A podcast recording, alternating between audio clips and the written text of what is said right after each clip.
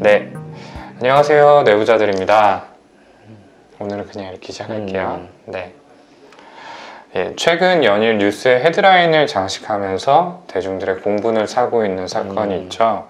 바로 텔레그램을 통한 성착취 사건, 음. 속칭 N번방 사건입니다.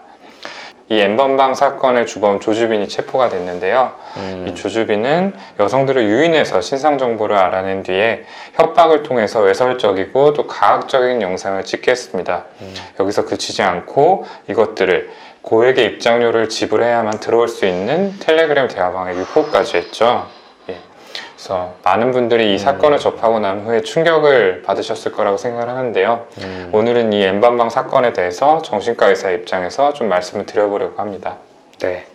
일단 많은 분들께서 그 주범인 조주빈, 예, 음, 그 사람에게 어떠한 심리가 있었길래 음. 그토록 잔인한 일을 저질렀을까 이걸 많이 궁금해 하시는 것 같죠. 예, 우선 정신과에서로서 진단을 한번 내려본다면 어떤 진단이 가능할까요? 네. 일단은 가장 먼저 고려할 수 있는 거는 음. 아마도 반사회성 인격장애가 아닐까 이렇게 음. 생각을 하는데요. 저희가 알기 쉬운 인격장애 시리즈에서 이 반사회성 인격장애를 다룬 바가 있죠. 음, 그때 말씀드린 것처럼 진단 기준 총 7가지 중에서 음. 3가지 이상을 만족을 했을 때 진단을 내릴 수가 있습니다. 음, 진단 기준은 음, 세 가지가 법에서 정한 사회적 규범을 준수하지 않으며 구속당할 만한 행동을 반복함. 개인의 이익이나 쾌락을 위한 반복적인 거짓말, 가명 사용 또는 타인을 속이는 사기 행동. 타인에게 상처를 입히거나 학대하거나 절도 행위를 하고도 무관심하거나 합리화하는 행동으로 나타나는 자체 결합. 그러니까 조주빈을 만나서 저희가 음. 직접 인터뷰를 한 거는 아니기 때문에 평상시에 어떤 행동 패턴을 보이는지까지 정확히 알 수는 없지만 음, 이미 언론을 통해서 드러난 행적들을 봤을 때 음. 이미 이세 가지는 충분히 만족을 한다라고 생각을 합니다. 음, 이 세 가지 기준은 개인적으로 이 반사회성 인격장애를 진단하는 데 있어서 진단적인 가치가 높은 기준이라고 음. 생각을 하고요. 아마도 이 진단에 대해서 이견을 내는 전문가는 네네. 별로 없을 거라고 생각을 해요. 음. 예. 그리고 많은 범죄 심리 전문가분들이 지적을 했듯이 이 사건의 동기는 어떤 성적 흥분 이런 것들을 음. 얻기 위한 게 아니라 금전적 이득을 취하기 위해서 타인을 착취한 음. 전형적인 반사회적 행동으로 해석을 해야 맞을 것 같습니다. 넷상에서는 이제 조주빈을 두고 사이코패스냐 소시오패스냐 이걸 두고 좀 얘기가 네, 많더라고요. 그렇죠. 예, 실제로 한 이제 유명한 범죄 심리 전문가께서는 사이코패스가 아니다라고 음, 얘기를 했었고 또 어떤 전문가들은 이제 사이코패스가 명확하다라고 음, 음. 얘기를 하고 있는데 음, 이게 왜 이런 혼동되는 말들이 나오는지 좀 간단히 얘기해 보도록 하겠습니다. 음, 네, 이 사이코패스랑 소시오패스 둘 다 반사회성 인격을 지칭하는 말이지만 음. 또 개념이 좀 혼재되어 있는 부분이 있어서 이렇게 용어로 얘기할 때 혼동되는 부분들이 있는 것 같아요. 음. 일반적으로 사이코패스는 반사회성 인격 장애 중에서도 타인의 감정에 대한 공감 능력이 더 심하게 결여되어 음, 있고 음. 충동성은 두드러지는 타입을 이야기한다고 합니다. 그래서 공격성의 즉각적인 해소를 위해서 연쇄살인을 저지르는 음. 충동성이 심하게 결여되어 있는 그런 연쇄살인범을 떠올리시면 될 것 같고요. 반면에 소시오패스는 타인에 대한 공감 능력이 분명히 떨어지기는 떨어지지만 음, 적어도 다른 사람이 어떤 상황에서 어떤 감정을 가지겠구나 이거를 예측할 수 있는 능력은 있어요. 예, 그래서 이런 능력을 통해서 음. 듣기 좋은 말이나 뭐 보이기 좋은 행동 등으로 자신을 포장해냄으로써 예, 자신의 이익을 취하는 데 사용하기도 하죠. 네, 맞습니다. 이 조주빈의 과거 행적이 밝혀졌을 때 많은 사람들이 놀랐던 부분이 바로 이런 음. 범죄자의 타이틀과는 어울리지 않는 모습들 때문이었는데요. 음, 이를테면은 뭐 학보사의 편집국장으로 음. 일했다라는 이야기가 있었죠.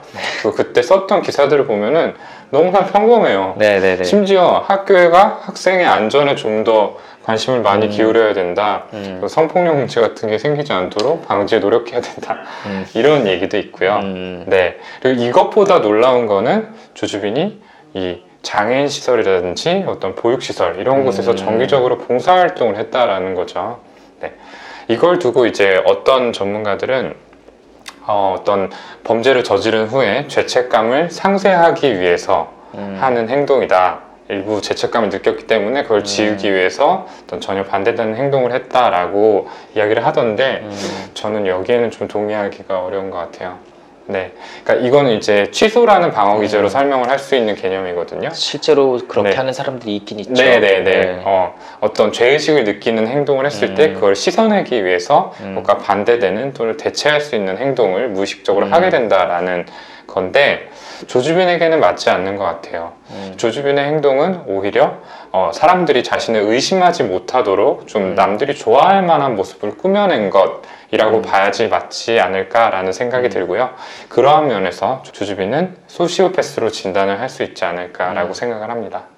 아, 저도 음. 그렇게 생각을 하는데 음. 조주빈이 만약 죄책감을 줄이기 위해서 그런 행동을 한 거다. 음.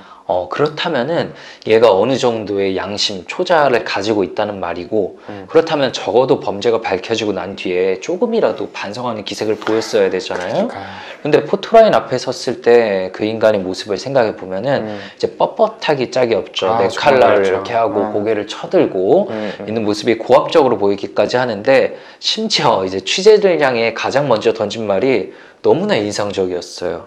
네, 손석희 사장님, 아. 김웅 기자님, 윤장현 시장님을 음. 비롯해 저에게 피해를 입은 분들께 죄송하다. 음. 진짜 어이가 없는데 네, 네. 왜 이런 말을 했는지 저희가 단순히 분노할 게 아니라 한번 분석해 보는 게 좋을 것 같아요. 네. 저도 참 그걸 보면서 아 이놈이 진짜 나쁜 놈이구나 음, 라는 생각을 했어요. 그러니까 조금이라도 죄책감, 어떤 음. 양심의 가책을 느낀다면은 그냥 그 자리에서만큼은 음, 그냥 제대로 된 사과의 말 한마디는 할 수 있을 것 같은데 음. 이제 그마저도 하지 않았거든요. 그리고 그렇게 좀 사회적으로 이름이 알려진 유명인들을 음. 언급했다는 것 자체가 이 사건의 본질을 좀 흐리고 음. 관심을 다른 곳으로 돌려보겠다 이런 의도가 좀 보이는 것 같아가지고 음. 굉장히 화가 많이 났고요. 그런데 한편으로는 그게 또 조주빈의 또 다른 병리를 보여주는 단면이 음. 아닐까라고 생각을 했습니다. 그러니까 조주빈이 결국 전달하고 싶었던 거는 내가 한나 성범죄자 가 아니라 음. 이런 사회적으로 이름이 알려진 사람들을 농락할 수 있는 거물급 범죄자다 이런 얘기를 이런 걸 좀 어필하고 싶었던 걸로 보이거든요. 음, 그러니까 스스로에 대해서 과대감을 가지고 이걸 사람들이 좀 알아주기를 바라는 이런 심리가 같이 깔려 있지 않을까라고 네네네. 생각이 들어요.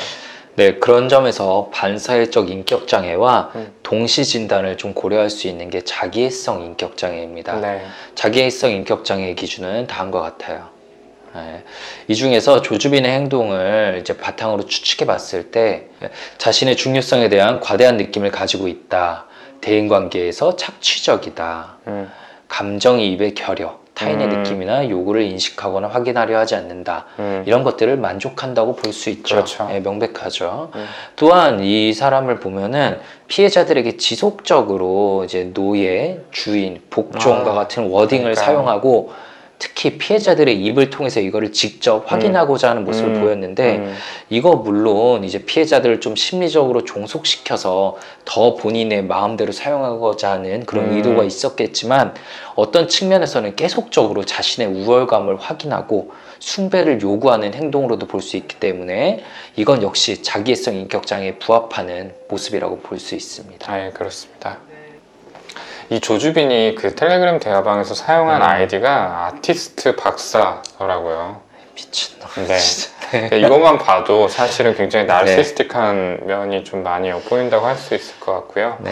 그리고 어이없게도 이제 본인의 그 박사방이라고 불리는 음. 대화방을 홍보를 하면서 그 홍보 자료에다가 정말 남들과는 다른 특별한 것들이 있고 또 그만큼의 대가를 치러야만 들어올 수 있다. 그러니까 고액 입장료를 받아야 되겠다라는 거죠. 음. 이렇게 어필한 건 역시 금전적 이득을 취하는 목적이 1번이었겠지만 역시 좀 자기애적인 욕구를 충족시키려고 하는 면모들이 보이는 것 같습니다. 아, 네. 보통 이런 뉴스들이 터지면은 헤드라인에 막 희대의 악마, 아, 네, 그렇죠. 네, 뭐 정말 영원히 잊지 못할 그런 역사적인 악마 이런 식으로 사회가 만들어낸 괴물, 네, 뭐, 네, 그렇죠. 그런 이렇게 왜좀 사회가 만들어냈다 그랬어? 진짜. 이런 어. 표현을 하는데 어, 최근에는 이런 범죄 관련 기사에 희대 악마라는 식의 표현을 쓰지 말자는 음. 움직임도 있어요. 음. 이런 표현들 자체가 범죄자의 이제 과대감을 충족시켜 줄 수 있기 음. 때문인데요. 음. 어, 조주빈 케이스 역시 마찬가지라고 네, 생각해요.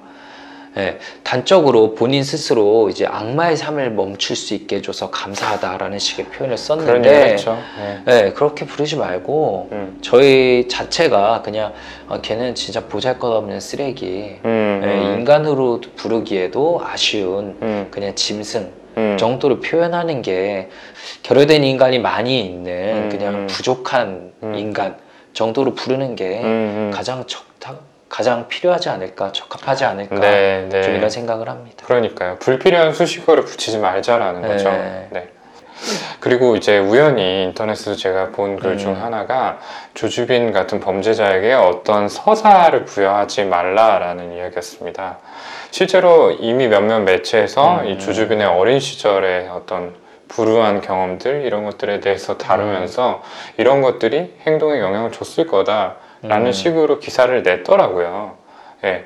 근데 물론 이제 실제로 그랬을 가능성이 있죠. 음. 근데 그렇다고 하더라도 어린 시절에 불행한 경험을 했다라고 해서 그게 100% 범죄로 이어지는 건 아니잖아요. 그럼요.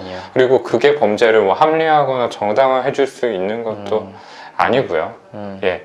범죄는 범죄 그 자체만으로 봐야 되고 거기에 맞는 대가를 반드시 치러야만 됩니다. 그리고 저희가 말씀드리는 이 음. 진단들 그러니까 뭐 반사회성 인격장애나 자기애성 인격장애 음. 이러한 진단들이 조주빈을 설명해 줄 수는 있겠지만 이런 것들이 있다고 해서 이 행동들을 이해받을 수 있다는 의미는 절대 아닙니다. 음. 예. 조주빈이 자기가 저지른 행동에 대해서 엄격한 죄값을 반드시 치를 수 있기를 바랍니다. 네. 그 또 많이들 궁금해하시는 게 그 텔레그램 대화방에 음. 어, 정말 그렇게 많은 사람이 있었냐? 네. 그 사람들은 그럼 어떤 심리냐? 대체 이게 음. 궁금하실 것 같아요. 음. 저 역시도 처음에 뭐 26만 명이 넘는다 이런 기사를 봤을 땐 어, 너무 깜짝 놀랐어요. 그렇죠. 솔직히. 네. 어, 그냥 단순히 놀라는 게 아니라 이 사회 자체에 대한 전반적인 신뢰가 음. 떨어질 수 있을 것 같아서 음. 놀랐는데 어, 다행히 그건 좀 중복된 숫자다. 음. 에, 뭐 1만 명 정도 물론 1만 명도 말도 안 되게 그렇죠. 많지만 그것도 말도 안 되는 수죠. 네. 네, 이 사람들 아마 다양한 동기를 가지고 있었을 거예요. 왜곡된 성적 취향을 가지고 있는 사람도 있을 거고 뿌리 깊은 열등감이 이제 가학적 성적 취향으로 나타나는 사람도 있겠죠. 그래서 누군가가 고통스러워하는 모습을 보면서 음. 재미를 느낀 그런 사람도 있을 거고요. 근데 뭔가 됐든 간에 음. 저희가 보통 이런 기사를 간단하게 음. 전해 음. 듣기만 해도 정말 그 가해자들의 심리가 역겹고 음. 피해자들이 너무 불쌍하고 그렇죠. 이런 심리가 보통 올라오잖아요. 네. 근데 그런 게 아닌 자신의 쾌감이 먼저 올라온 그 사람들은 음. 예, 그냥 말 그대로 전두엽이 제대로 작동하지 않는 음. 초자에 좀 구멍이 나 있는 사람들이죠. 네. 그들에게도 똑같이 반사회적 성향이 있다고 봐야 그렇죠. 됩니다. 그렇게 봐야 됩니다. 네. 그래- 그렇기 때문에 이들에게도 어떤 서사를 부여할 필요가 없어요.